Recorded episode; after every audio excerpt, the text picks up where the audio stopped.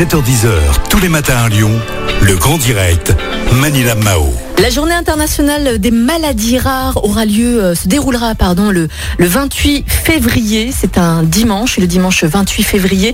Et puis ce matin, euh, j'ai le plaisir de retrouver Angélique Varela Sauvestre, qui est la directrice de l'association Debra France. Angélique, bonjour, bienvenue. Bonjour à tous. Alors Angélique, vous habitez à Tarare, vous êtes directrice de l'association Des Bras France et vous êtes également la maman de Maëlle, 6 ans. Votre enfant Maëlle est atteinte hein, d'une maladie rare.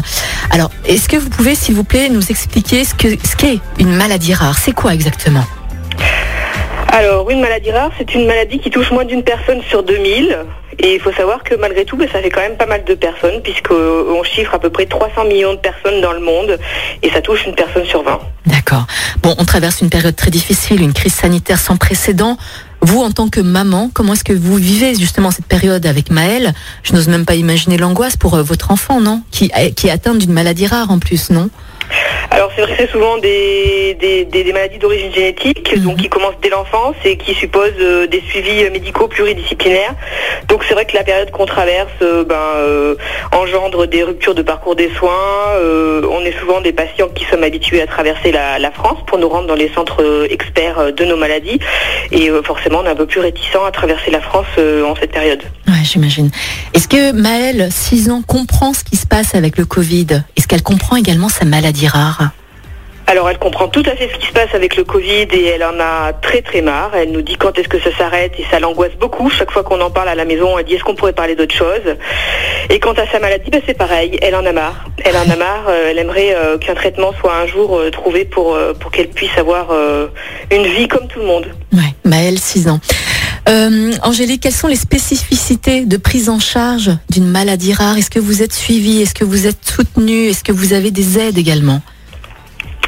Alors on a effectivement la chance d'être dans un pays euh, qui euh, met quand même à disposition des, des systèmes d'aide, euh, surtout financières euh, pour, pour les jeunes enfants.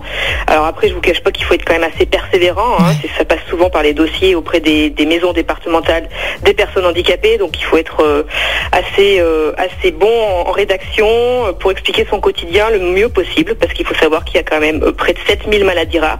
Donc c'est pas toujours facile pour ces médecins de d'évaluer les situations sur des maladies qu'ils ne connaissent Mhm.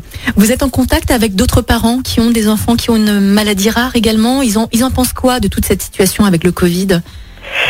Renforce le. Alors effectivement, on est en contact très régulièrement euh, au niveau de l'association et ça renforce euh, l'isolement. hein. Ouais. Souvent, les familles euh, se sentent quand même assez assez seules et c'est pour ça qu'au niveau de l'association, on a mis en place notamment un, un suivi psychologique qui est à mon sens très défaillant aujourd'hui dans, dans notre système de santé, qui devrait faire partie de la prise en charge globale de nos pathologies et aujourd'hui, c'est pas du tout pris en charge. C'est c'est c'est payé de la poche des familles et pour celles qui peuvent se le permettre, bien sûr. Mhm, Bien sûr. Alors Angélique, la journée internationale des maladies rares aura lieu le dimanche 28 février. Qu'allez-vous organiser à l'occasion de cette journée? On va essayer de mobiliser au maximum les personnes sur les réseaux sociaux, notamment les inciter à, à- à changer leur photo de profil en mettant le, le logo euh, euh, de cette journée-là et de, de faire prendre conscience que, que finalement ça touche beaucoup de personnes. On a la chance dans notre pays d'avoir des, eu des, des politiques euh, très orientées avec des un plan national maladie rare et qu'on espère que la crise du Covid ne mette pas à mal ces, ces dispositifs qu'on pu être déployés et, et puis que, et que ça retarde pas trop non plus la recherche sur nos Mhm. Pathologies. Bien sûr. Vous passerez le bonjour à Maëlle, à votre fille. Elle sait que vous, que vous passez à la radio là ce matin? Tout à fait, Ouais. elle sait. Elle sait Elle en Elle pense sait que quoi? sa maman mène un dur combat. Bah ouais, j'imagine. Elle en pense quoi justement de votre combat? De, de votre Alors combat, bah, des fois elles ont, elles en ont, j'ai donc deux filles, hein, des fois elles en ont un peu marre, hein, elles me disent maman ça suffit ton téléphone, ça suffit tes mails, euh, voilà Ouais. parce que c'est vrai que je suis quand même, euh, j'y passe pas mal de temps, Euh, mais après d'un autre côté elles comprennent bien que c'est que c'est pour essayer de lui assurer le, le plus bel avenir possible. Bien sûr. En tout cas, vous avez beaucoup de courage, Angélique. Force et courage à vous et à tous les parents, bien sûr, de l'association Des Bras France. On vous souhaite une belle journée, Angélique.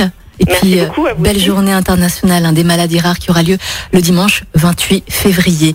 À bientôt, Angélique. Au revoir. À.